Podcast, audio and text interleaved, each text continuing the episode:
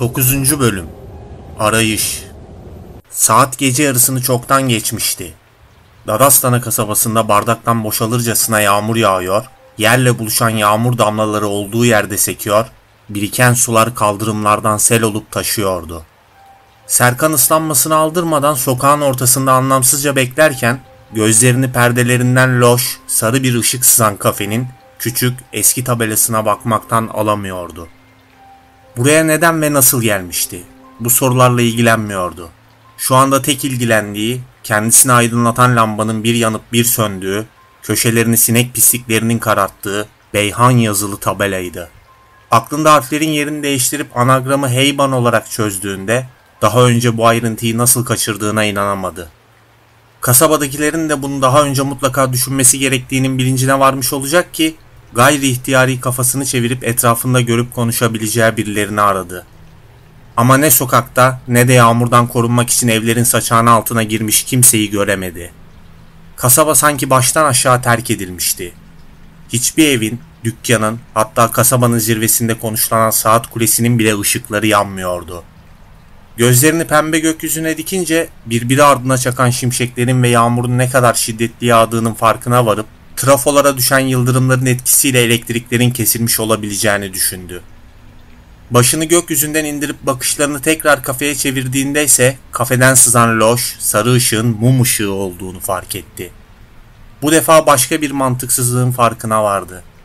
Eğer tüm kasabada ışıklar gittiyse Beyhan yazılı tabelaya nereden elektrik geliyor? Eğer elektrik varsa neden hiçbir yerde ışık yanmıyor ya da içeride mum ışığı yanıyordu? Bedeni yağmurdan sırılsıklam olmuş ve aklı bu saçma sorunun etkisiyle iyice dağılmış olacak ki sorunun yanıtını merak edercesine içeride cevap alacağı birilerini umarak kafeye yöneldi. Bu saçma sorunun aksine asıl mantıklı soruyu yani birdenbire oraya nasıl ve neden geldiğini ise hiç düşünmemişti. Kafeden içeri girdiğinde yüzü tam seçilemeyen yaşlı bir kadının sandalyesine oturmuş iştahla önündeki tabaktan bir şeyler yediğini gördü. Yemek masasının üzerindeki titrek mum ışığı sanki o içeri girince aydınlatma gücünü biraz daha aydınlatınca kadının hiç çatal kullanmadan elleriyle çiğ bir sakatatı iştahla yediğini fark edip midesi ağzına geldi ve olduğu yerde çömelip böğürmeye başladı. Çıkardığı ses kadını uyandırmış ve başını yemek tabağından kaldırıp kendisine çevirmesine neden olmuştu. İffet onu görünce istemsizce kan bulaşmamış tek parmağı olan sağ elinin serçe parmağıyla boynundaki kolyesinin ipini düzeltip gülümsedi. Beklediğimizden önce geldin. Neyse olsun. Karnın açsa gel sen de ye. En sevdiğin arkadaşının ciğerini yiyorum. Öyle lezzetli ki pişirmeme bile gerek kalmadı. Sözleri biter bitmez delice gülmeye başladı. Serkan kadının ağzına, çenesine, neredeyse yüzünün yarısına bulaşmış kanları fark eder etmez bu defa midesinde ne var ne yok çıkarmaya başladı. Ne yaptın sen? Orayı daha yeni temizlemiştim. Seni aptal çocuk. Kusmukların arasından kafasını çevirdiğinde İffet'in oturduğu yerden bir hışımla kalkıp kendisine doğru gelmekte olduğunu gördü. Korkudan ne yapacağını şaşırmıştı. Bir şeyler söylemek istiyor, konuşamıyor, her konuşmaya çalıştığında ağzından yeni kusmuklar püskürüyordu. Buraya neden gelmişti ki? Böyle bir aptallığı nasıl yaptığına inanamıyordu. Bu canavar kadına açıklama yapmakla kurtulamayacağını anlayınca çömeldiği yerden hızlıca doğrulup seri adımlarla bedenini kafenin diğer bölmesine attı. Fakat orada da daha fazla kaçacağı bir yer bulamayıp korkuyla saklanabileceği tek yer olan uzun örtüyle kaplı masanın altına girdi. Bu arada bölmenin hemen dışında İffet'e seslenen bir erkek sesi duydu. Onu bana bırak. Kalbi davul gibi gümbürdüyor, içeri kimsenin girmemesi için dua ediyor ama bulunduğu yere yaklaşan ayak seslerini duyuyordu. Çok geçmeden sadece siyah, parlak ayakkabılarını görebildiği bir adam içeride belirdi ve yavaş adımlarla masanın etrafında dolanıp söylenmeye başladı. Demek peşimizde bizi araştıran biri var. Serkan adamın her tur atışında ölüme biraz daha yaklaştığını hissediyor ama yapacak hiçbir şey düşünemediği için çaresizce beklemeye devam ediyordu. Adam birinci turu tamamlamış ikinci tura başlamışken beklenen korkunç anın uzadığı her saniye Serkan'ın ömründen seneleri alıp götürmeye devam ediyordu ki Allah'ım beni bulmasın diye yakardı korkuyla. Fakat tam o anda bu yakarışını hiç duymaması gereken biri duymuş da çağrısının olumsuz sonuçlandığını kendisine bildirmek istemiş gibi Bir anda gökte müthiş bir gök gürültüsü kopmuş ve aynı anda kendisini saklayan masa örtüsü kaldırılmıştı. İşte buradasın. Heyba'nın delici kara gözleriyle karşılaşan Serkan korkunç bir çığlık attı ve zangır zangır titreyerek gördüğü kabustan uyandı. Uyandığında sabah ezanının insanın içini ürperten ağır makamı tüm heybetiyle yankılanıyordu. Serkan'ın kalbi hala gümbürdüyor, şakaklarından sızan ter damlacıkları yanaklarına doğru akıyor, hızlı hızlı soluk alıp vermeye çalışıyor, kendini İstanbul'da, evinde, yatağında olduğuna ikna etmeye çalışıyordu. Allah'ım bu ne biçim rüya? Konuşabildiğinden, kendi sesini duyduğundan emin oluncaya dek bekledi. Aradan birkaç saniye geçince yavaş hareketlerle rahatlamaya çalışarak yatağında doğruldu. Kabusun etkisinden henüz çıkmış değildi. Gördüğü şeyin kabus mu yoksa gerçek mi olduğuna bir türlü karar veremiyordu. Kabus bittiği için mi uyanmıştı yoksa ezanın çıkardığı yüksek sesten dolayı mı? Hayır gerçek sebep bunlar değildi. Gecenin şerrinin bittiğini belirten, kötü ruhları kovan o uhrevi çağrı sebebiyle rahat bırakıldığının az çok farkındaydı. Yalnız bunu kendine itiraf etmekten çekiniyor, Heyba'nın peşine düştüğünü öğrenme ihtimalini yok saymaya çalışıyordu. Bu arada ezan okunmasına rağmen hava hala zifiri karanlıktı. Olduğu yerden saatin kaç olduğunu anlayamayınca yatağından yavaş adımlarla çıkarak odanın ışığını açmayı denedi ve saatin sabahın beşi olduğunu gördü. Tam o sırada ellerinin titrediğinin farkına varmış olacak ki iki elinde boşlukta sabit tutarak titremeyi durdurmaya çalışınca içini yine bir ürperti kapladı ve ellerini yüzüne götürüp aynı anda endişeyle mırıldandı. Onu araştırdığımı biliyor. Kan çanağı gözlerine parmakları deyince gözleri sulandı ve bu defa kendini hafifçe tokatlayarak ''Hayır hayır sadece o delinin anlattıklarının etkisinde kaldım. Sakinleşmeliyim.'' diye söylendi. Yıllardır dilsiz kalmış gibi her düşüncesini sesli ifade ediyor, ağzından çıkan sesi tüm canlılığıyla duymak istiyordu. O esnada aklına Sibel gelince endişeyle öbür odaya doğru yürüdü. Sibel'i diğer odada uyuyor halde görmeyi dilediği o kısacık sürede aklının bir tarafı kardeşinin başına türlü felaketlerin geldiğini ve çok kısa bir süre içinde korkunç bir manzara ile karşılaşacağını fısıldıyor, diğer tarafı ise bu kötü düşünceleri aklından kovmaya çalışıyordu. Neyse ki çok geçmeden odaya vardı ve Sibel'i yatağında uyuyor halde buldu. Sadece sağına soluna çok döndüğü için yorganını yere düşürmüş, vücudu açıkta kalmıştı. Rahatlayarak yere düşen yorganı kaldırıp kardeşinin nefes aldığından emin oluncaya dek bekledi ve yorganla Sibel'in vücudunu sıkıca örttü. Gördüğü kabusun bilinçaltının bir oyunu olduğuna her geçen saniye daha çok ikna oluyor, kabusu tamamıyla beyninden kovmaya çalışıyordu.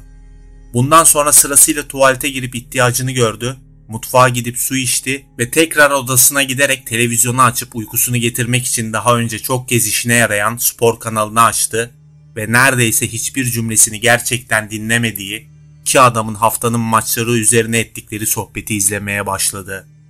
Yaklaşık yarım saat içinde tekrar uykuya dalarken kabusun tek bir anı hariç geri kalan tüm ayrıntılarını unutmuştu. Heyba'nın kara gözleri ise hala aklında belirmeye devam ediyordu. Vakit neredeyse öğlene geliyorken Sibel'in sesiyle gözlerini bu defa daha makul bir saate açtı. Abi kalk, sabahlara kadar şu saçma kanalda ne buluyorsun da izliyorsun anlamıyorum. Yarı uyku sersemin ne diye söylenip yerinde doğrulmaya çalıştı ve gözlerini ovuşturarak of her yerin dökülüyor diye mırıldandı. Çok uyumaktandır. İki günde girdin hemen tatil havasına. Sen şu işe başla seni de görürüz. Görelim. Ben senin gibi uykucu değilim ki. Bana koymaz hiç merak etme. Neyse hadi çayı demledim ben. Sen de gidip börek al da kahvaltı yapalım. Başını tamam anlamında sallayıp şarja takılı cep telefonunu işaret ederek telefonu atsana dedi Serkan. Sibel telefonun mesaj var anlamına gelen yanıp sönen sinyal ışığını fark edip telefonu şarjdan çıkarmadan önce ekrana dokundu ve imalı bir şekilde söylendi. O Gül Günaydın yazmış. Versene kızım şu telefonu. İyi al be aman böreği de unutma hadi. Tamam dedik ya. Beş dakika müsaade et bir elimizi yüzümüzü yıkayalım kendimize gelelim. Çabuk ol o zaman acıktım ben diyerek odayı terk etti Sibel. Serkan o çıkar çıkmaz telefonun tuş kilidini açarak Gül'den gelen mesaja baktı. Günaydın, nasılsın? Yaklaşık bir saat önce gönderilen mesajı ''İyiyim sağ ol, sen nasılsın?'' Diye karşıladı ve çok geçmeden mesajın okunduğunu belirten mavi işaret belirdi. Ben de iyiyim, yeni mi uyandın? Gül'den gelen mesajı okuyup cevap yazarken istemsizce gülümsediğinin farkında değildi. Evet biraz öyle oldu. Dün gece geç uyudum da. Biliyor musun dün gece ben de uyuyamadım. Çok kötü bir rüya gördüm. Ekranda yazan mesajı okuduktan sonra tüm tüyleri diken diken olup içi büyük bir ürpertiyle doldu. Gece gördüğü kabus, İffet'in kanlı bir et parçasını ağzıyla parçalaması, ondan kaçmaya çalışması ve en sonunda Heyman'ın kara gözleriyle karşılaşması hayalinde tüm canlılığıyla bir kez daha yaşanıyordu ki uzun süre sessiz kalmasının doğru olmadığını düşünüp sahiden mi ne gördün diyerek zorlukla mesajı cevaplayabildi. Anlatmasam daha iyi. Hem kötü rüyalar anlatılmaz zaten. Uğursuzluk getirdiğini söylerler. Ben de korkunç bir kabus gördüm. Yazmamak için kendini zor tuttu Serkan. Sonra gördüğü kabusu, yaşadıklarını, Harun'u, İffet'i, Heyman'ı anlatıp anlatmamayı düşündü en başından. Daha sonra bunları şu anda anlatmasının kötü bir fikir olduğuna karar verip olayların biraz daha soğumasını bekledikten sonra her şeyi kafasında toparlayıp en başından itibaren anlatmasının çok daha iyi bir fikir olacağını düşünerek doğru diyorsun o halde kötü anıları unutmanın en iyi yolu iyi şeyler konuşmaktır yazdı. Fakat tam o sırada sanki yazdığı yazıdan başka birinin haberi varmış da hayır sen şu anda iyi şeylerden bahsedemezsin demiş gibi evin diğer odasından bir anda çığlıklar yankılanmaya başladı. Sibel delirmiş gibi bağırıyordu. Serkan elinden telefonu nasıl atacağını bilemeden hemen öbür odaya koştu. Sibel'i odada göremeyince mutfağa yöneldi. Ve tam o sırada kardeşini başını elleri arasına almış halde bir şeyden korkuyor gibi balkona açılan kapının önünde bulunca ne oldu ne var diye seslendi. Sibel abisine açıklama yapmadan elleriyle açık olan balkon kapısını işaret ederek balkon balkona bak diye bağırdı. Serkan geceden beridir bu anı bekliyormuş gibi tedirgin adımlarla açık kapıdan balkona bakınca gördüğü manzara karşısında aklını kaybedecek gibi olmuştu. Balkon baştan aşağı kan revan içinde kalmış, kargalar henüz göremediği bir şeyin üstüne tünemiş, sürekli o henüz göremediği şeyi gagalıyorlardı. Ne yapacağını bilemez halde istemsizce Sibel'e dönünce onun endişeli gözleriyle bir kez daha karşılaşıp mutfakta kargaları kovabileceği bir alet aradı. Fakat işine yarayacak herhangi bir şey mutfakta yoktu. O esnada gözleri tekrar balkona kayınca balkon kapısının hemen yanında duran uzun sarı fırçayı fark etti ve fırçayı hızla alarak kargalara doğru savurup onları kovmaya çalıştı. Kargalar ısrarla uçmak istemiyor gibi havalanmaya üşenmişken o hışımla içlerinden birine vurmuş ve bu hareketi diğer kargaları da Serkan'ın ciddi olduğuna inandırarak en sonunda balkondan uçmalarını sağlamıştı. Manzara artık iyiden iyiye ortadaydı. Sakatat, ciğer, bağırsak parçalarından oluşan leş bütünü balkonun ortasında boylu boyunca duruyor, onlardan sızan kan damlaları hala balkona yayılmaya devam ediyordu. Serkan bir ara böğürür gibi oldu ve balkondan aşağı doğru sarkındı. Bu arada balkonun aşağısındaki apartman boşluğunda dikkat çekici kayda değer bir şey olmadığını da fark etmişti. Kusma hissi geçince bakışlarını tekrar manzaraya çevirdi. O sırada Sibel balkon kapısına gelmeye tekrar cesaret ederek gördükleri karşısında korkuyla söylendi. Nereden geldi bu iğrenç şeyler balkona? Kim koydu bunları? Bilmiyorum bir tane çöp poşeti ver çabuk. Sibel alelacele mutfak çekmecesinden çıkardığı turuncu çöp poşetini ağabeyine verirken Serkan da balkonun köşesinden bulduğu faraş yardımıyla midesi kalka kalka sakatat parçalarını çöp poşetine doldurdu. Temizliği yaparken dün gece gördüğü kabusu aklından silip kusmamak için kendini zor tutuyor fakat ellerinin titremesine mani olamıyordu. Gece zor da olsa kabus olduğuna ikna olduğu o anı artık farklı bir boyutta buz gibi bir gerçek olarak karşısına dikilmiş ve gündüz gözüyle herkesin görebileceği bir şekilde unutabilirsem bunu da unut demiş gibi kendisine meydan okuyordu. Şu anda Sibel'le birlikte olmasa kontrolünü tamamen kaybedip evden kaçıp gitmek isteyeceği çok açıktı. Fakat Sibel'in yanında güçlü görünmeye çalışıyor, kardeşinin ürkmesine engel olmak için metanetini korumaya gayret ediyordu. Hortumla balkona su tutup yıkarken içinden bir anlığına Harun'u öfkeyle anıp bu işlere kendisini bulaştırdığı için arkadaşını suçladı. Ne var ki Harun çoktan ölmüştü.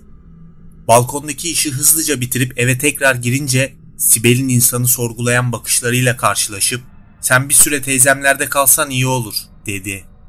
Karşılığında ise beklemediği tonda öfke ve korkunun birbirine girdiği şaşırtıcı bir tepki aldı.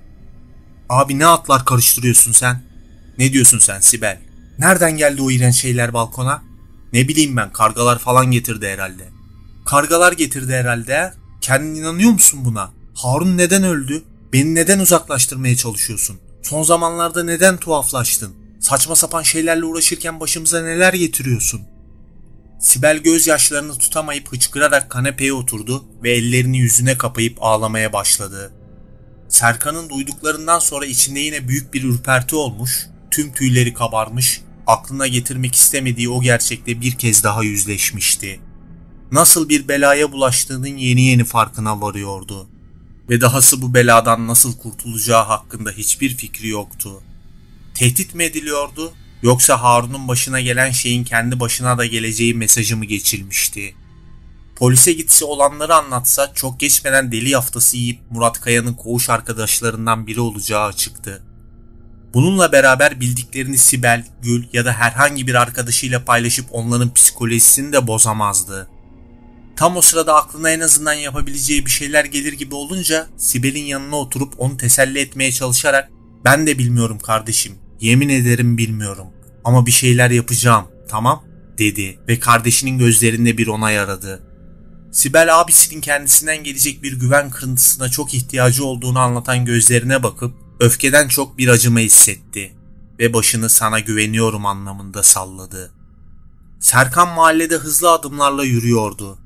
Sibel'i üst kattaki komşuların Neriman teyzeye emanet etmiş, Gül'e acil bir işinin çıktığını söyleyip daha sonra konuşmalarının daha iyi bir fikir olacağını belirtmiş, doğru dürüst üstü başıyla ilgilenemeden evden alelacele çıkmıştı. Aklına şu aşamada gelebilecek en iyi fikri bir an önce uygulamaya sokmak için sokakta karşısına çıkan tanıdık insanlara gelişi güzel selam vererek köşeyi döndü. Ve Osmanlı'dan kalma dönemini çok iyi yansıtan eserlerden biri olan ve mimarıyla aynı adı taşıyan Dülgerzade Camii'nin avlusuna girdi. O sırada tam zamanında geldiğini anlamış ve yaklaşık 3 yıl önce tayin edilen 20'li yaşlarının sonlarında genç bir imam olan Yasin Hoca'yı ayakkabılarını giyerken yakalamıştı. Yasin Hoca tempolu ayak seslerini duyunca başını çevirmiş, Serkan'ı fark edince ise gülümseyerek ''Hayırdır Serkan nereye bu telaş?'' diye söylenmişti ki daha çömeldiği yerden doğrulmaya fırsat bulamadan Serkan soluk soluğa konuşmaya başladı. Ben de sizi arıyordum hocam. Vallahi hayır mı şer mi bilmiyorum ama size danışmam gereken bir şey var. Gelin size bir çay ısmarlayayım. Var tabi canım hayırdır inşallah diyerek Serkan'ın teklifini kabul etti hoca. Daha sonra ikili sokağın hemen başında yıllardır orada olan eski bir hükümlünün işlettiği çayhaneye girdiler. Yasin Hoca Serkan'ın ağzından çıkan her sözle sakalını sıvazlamaya devam ediyor, duyduklarını şaşkınlıkla karşılıyor, kendi içinin ürpermesine engel olamıyordu. Konunun ciddiyetini Serkan'ın anlattıklarından ziyade ellerinin titremesinden anlamış, masanın üzerinde duran çayına ise hiç dokunmamıştı. İşin en ilginç tarafı ise yaklaşık 10 dakikadır istemsizce izlendikleri hissine kapılıyor, bakışlarını arada bir etrafına çevirmekten kendini alamıyordu. Serkan sözlerini bitirip kendisinin ağzından çıkacak sözleri merakla bekleme durumuna girince ''Valla ne diyeceğimi bilmiyorum Serkan'' dedi. Anlattıkların o kadar ilginç ki definelere musallat olan cinleri, akrabaları tarafından büyülenenleri, böyle olayları duydum ama anlattığın türden bir şeye hiç şahit olmadım. Hocam açıkçası ben de düne kadar yaşadıklarıma kuşkuyla bakıyordum. Ama gördüğüm kabus ve bu sabah evde olanlar, bilmiyorum hocam, gerçekten bilmiyorum ve korkmaya başladım. Gündüzleri kardeşim evde tek başına kalıyor. Böyle bir şey ben evde yokken olursa bırakın beni kardeşim delirir. Lütfen bana bir akıl verin. Bir fikir söyleyin. Yasin Hoca kafasını Serkan'ın söylediklerini tasdikler şekilde sallayıp ben cami hocasıyım Serkan. Benim sana tavsiyem Nas ve Felak surelerini sık sık okuman ve namazları aksatmaman olur. Bu konularda çok bilgili değilim. Zaten ortalık bunlardan geçinen şarlatanlarla dolu biliyorsun diye cevap verdi. Biliyorum hocam bu yüzden doğrudan size geldim ben de. Yasin Hoca biraz daha düşünüp heyban diye mırıldandı. Küçüklükten beri çok cin hikayesi dinledim ama böyle bir tasviri ilk defa senden duyuyorum. Yanlış anlama söylediklerinin hepsine inanıyorum. Ama siyah elbise giyen, kalp yiyen bir cin hiç duymadım ben. Ben de duymamıştım. Ama öyle biri gerçekten var hocam. İnanın bana. Allah Allah diyerek sakallarını sıvazladı Yasin Hoca. Çok geçmeden daha fazla bir şaşırma ifadesiyle Allah Allah diye tekrarladı. Sonra bir süre daha düşünüp dur bir dakika dur bir dakika dedi. Doğru ya tam onun işi bu. Serkan Hoca'nın söylediklerinden sonra heyecanlanıp merakla onun sözlerini devam ettirmesini bekliyordu ki hoca Serkan ben sana yardım edemem ama yardım edecek birini tanıyorum galiba diyerek söze girdi. Ardından ekledi ve hiç de öyle şarlatan falan değil korkma. Kim hocam? Korkut Hoca dedi. Bizim üniversitede edebiyat bölümünde halk bilimi hocasıydı. Serkan hocanın sözlerinden sonra biraz şaşırdı. Edebiyatçı mı? Evet evet. Seçmeli ders almıştım ben onların fakülteden. O zaman tanıştık. Bu konularda müthiş bilgili ve biraz da garip bir adam. Öyle şeyler anlatırdı ki. Yasin Hoca bakışlarını uzaklara çevirip aklına gelen onlarca hikayeyi hatırlayıp ekledi. Birçok kişiye de bu konularda yardım ettiğini duydum. Vallahi hocam dedi Serkan. Önce ben sizi şaşırttım, şimdi siz beni. Akademisyen yani bu Korkut Hoca değil mi? Tabi canım dedi. Ama diyorum ya, normal hocalardan değil. Serkan en azından şarlatanlarla vakit kaybetmeyeceğine sevinip peki nasıl ulaşabiliriz hocam bu Korkut Hoca'ya diye sorunca hala aynı üniversitede ben bugün ikindiden sonra yanına uğrarım.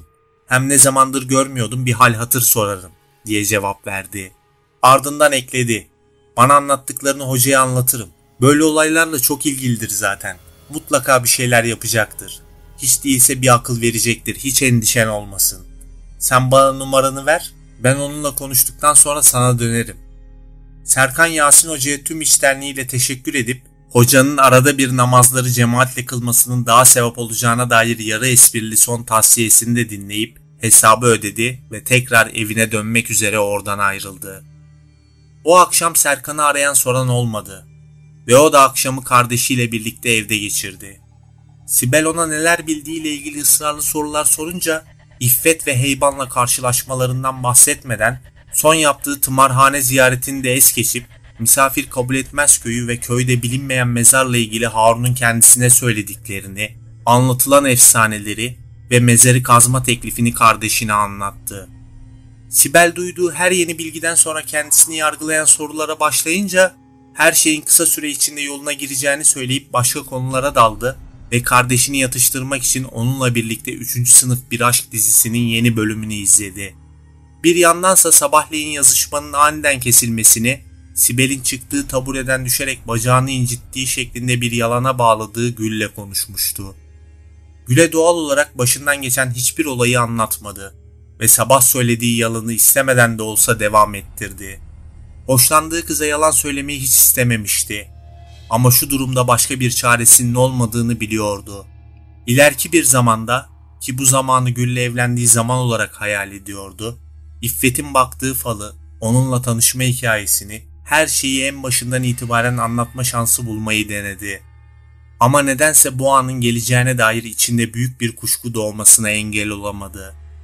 Saat gece yarısını geçip uyuma vakti geldiğinde kardeşiyle izlediği aşk dizisi, Gül'le yazıştığı hobilerine dair uzun ve esprili konuşma, günün tüm olumsuz yanlarını unutturmuş ve Serkan'ı her şeyin hiçbir şey yapmadan düzeleceğine dair genelde tembel insanların hayat karşısındaki beklentisine sokmuştu. Ne var ki bu beklentinin boş olduğunu anlaması fazla uzun sürmeyecekti. Gözlerini ağaçların arasından yıldızlarla dolu karanlık gökyüzüne açtığında fark ettiği ilk şey soğuk esen rüzgara rağmen vücudunun her yerinden boşalan terdi. Önce uyanmanın vermiş olduğu rahatlığın farkındalığıyla derin derin nefes aldı. Sonra elini alnına götürüp tersiyle alnını sildi. Neden sonra dışarıda uyanmasında bir gariplik olduğunu sezip yıldızlara bakıp buraya nasıl geldiğini hatırlamaya çalıştı. Hayır hiçbir şey hatırlamıyordu. El yordamıyla yeri yokladığında avuçlarının arasından kayan toprakla birlikte bacağında bir kaşıntı hissetti. Ve aynı anda vücudunun üzerinden geçmekte olan bir haşere sürüsünü fark ederek hızlıca olduğu yerde doğrulmaya çalıştı. Ama bu hamlesi dengesini tamamen bozarak uzandığı zeminden kayıp sağına doğru yuvarlanmasına yol açmıştı. Yalnız bu bir uçurum olmadığı için yuvarlanması uzun sürmemiş ve sadece birkaç karışlık bir yüksekliğin dibine doğru çekilmişti. İşte tam o esnada bir kez daha düştüğü yerden doğrulmaya çalışıyordu ki henüz toparlanmaya fırsat bulamadan biraz yakınlarından kendisine doğru gelen bir adamın sesiyle sarsıldı ve bacaklarının bağı bir anda çözülüp kendini olduğu yere bırakıverdi. Sana onları yemen için getirmiştim. Üstelik kardeşin aç olduğunu da söylemişti. Serkan duyduğu sesle olduğu yerde dona kalıp gözlerini karanlıkta kendisine doğru yaklaşmakta olan karaltıya çevirince önce gecenin karanlığında bir ormanda olduğunu, sonra da heyvanın yavaş adımlarla kendisine doğru yürüdüğünü fark edip ciğeri patlarcasına bağırmaya başladı. Allah'ım buraya nasıl geldim ben? Bırak peşimi bırak! Ayaklanıp kaçmak istiyor ama bacaklarında en ufak bir güç bulamıyordu. Sanki heyvan içindeki tüm gücü hiçbir şey yapmadan bir anda söküp almıştı. Kendisine doğru her adım attığında nabzının giderek yükseldiğini, her yerinden soğuk soğuk teller boşandığını hissederek yapabileceği tek hamleyi yapmaya çalışıp, elleriyle yerdeki toprağı bir kayıkçı gibi öne attırarak az önce yuvarlandığı çıkıntıya doğru farkında olmadan kaçmaya çalıştı. Beni takip eden sendin, yoksa unuttun mu?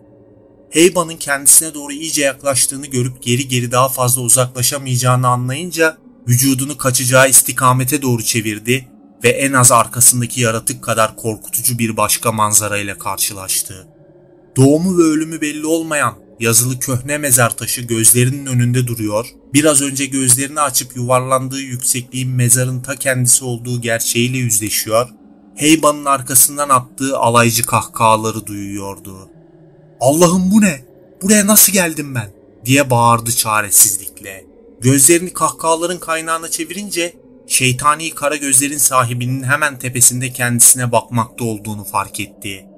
Artık gözlerinden yaşlar süzülüyor, sonunun geldiğini hissediyor, Heyban'ın kalbini sökeceği andan kaçacak bir yer arıyor ama kaçacağı hiçbir yerin olmadığı gerçeğiyle yüz yüze geliyordu. Heybansa onun gözyaşlarını aldırmadan eğlenceli hallerini sürdürüp konuşmasına devam etmekte karar kılmıştı. Buraya neden geldim biliyor musun? Şu köprüde tanışıp aşık olduğun kız. İşte onu kurtarmak için geldin. Çünkü ben onu biraz önce diri diri mezara gömdüm. Üzgünüm, geç kaldın. Heyban delilere özgü bir surat ifadesiyle sanki sonsuzluğa uzanan bir yankılanmayı başlatacakmış gibi gülünce Serkan yeni bir şok haliyle hayır hayır diye söylendi. Sonra diz çöktüğü yerde yumruklarını sıkıp avazının çıktığı kadar hayır diye bağırıp yeri göğü inletti. Heybansa onun çaresizliğini anlatan yakarışlarını giderek artan bir tonda kahkahalarıyla bastırmaya devam ediyordu. Serkan gözlerini evinde açtığında şiddetli bir hummaya tutulmuş gibi titriyor, yumruklarını sımsıkı sıkıyor ama bacaklarında hiçbir güç hissetmiyordu. Çok geçmeden bilinci yerine gelmeye başladığında aydınlık odasında yaşadığı şeyin bir başka kabus olduğunu anladı ve gördüğü kabustan çok daha tesirli bir deliliğe kapılarak ağlamaklı bir ruh haliyle haykırdı. Ne oluyor lan bana? Bir şekilde ayağa kalkıp yürüme ihtiyacı hissetmişti. Bunu yapabilmek için bedenini kaplayan yorganı üzerinden sıyırarak sağ bacağına atıp yatağından çıkmaya çalışıyordu ki bu defada biraz ötedeki telefonun zırıltısıyla sarsıldı. Allah'ım inşallah kötü bir haber değildir diye ister istemez düşündü ilk önce. Ardından bunu öğrenmenin en iyi yolunun telefonu açmak olduğunun farkına varıp hareketlerini olabildiğince hızlandırarak telefonu aldı ve arayanın Yasin Hoca olduğunu gördü. En sonunda eli ayağı birbirine dolanarak çağrıyı zorlukla yanıtlayabildi. Efendim, selamun aleyküm. Aleyküm selam dedi Serkan. Sesindeki mahmurluğu Yasin Hoca fark etmişti. Uyandırmadım inşallah Serkan. Yok hayır hocam biraz önce uyandım. Heh iyi o zaman. Serkan Korkut hocanın dün dersi yokmuş görüşemedik. Yalnız biraz önce aradı konuştuk. Az çok hatırladığım kadarıyla başından geçenleri ona da anlattım. Hocanın çok ilgisini çekti. Seni öğleden sonra üniversiteye bekliyor. Kalem kağıt ayarla bir numarasını söyleyeyim. Bir saniye bekleyin hocam dedi Serkan ve hızla masanın üzerinden aldığı kağıt kalemle hocanın kendisine söylediği numarayı yazmaya başladı. Diğer kulağındaysa hala heybanın kahkahaları yankılanıyordu.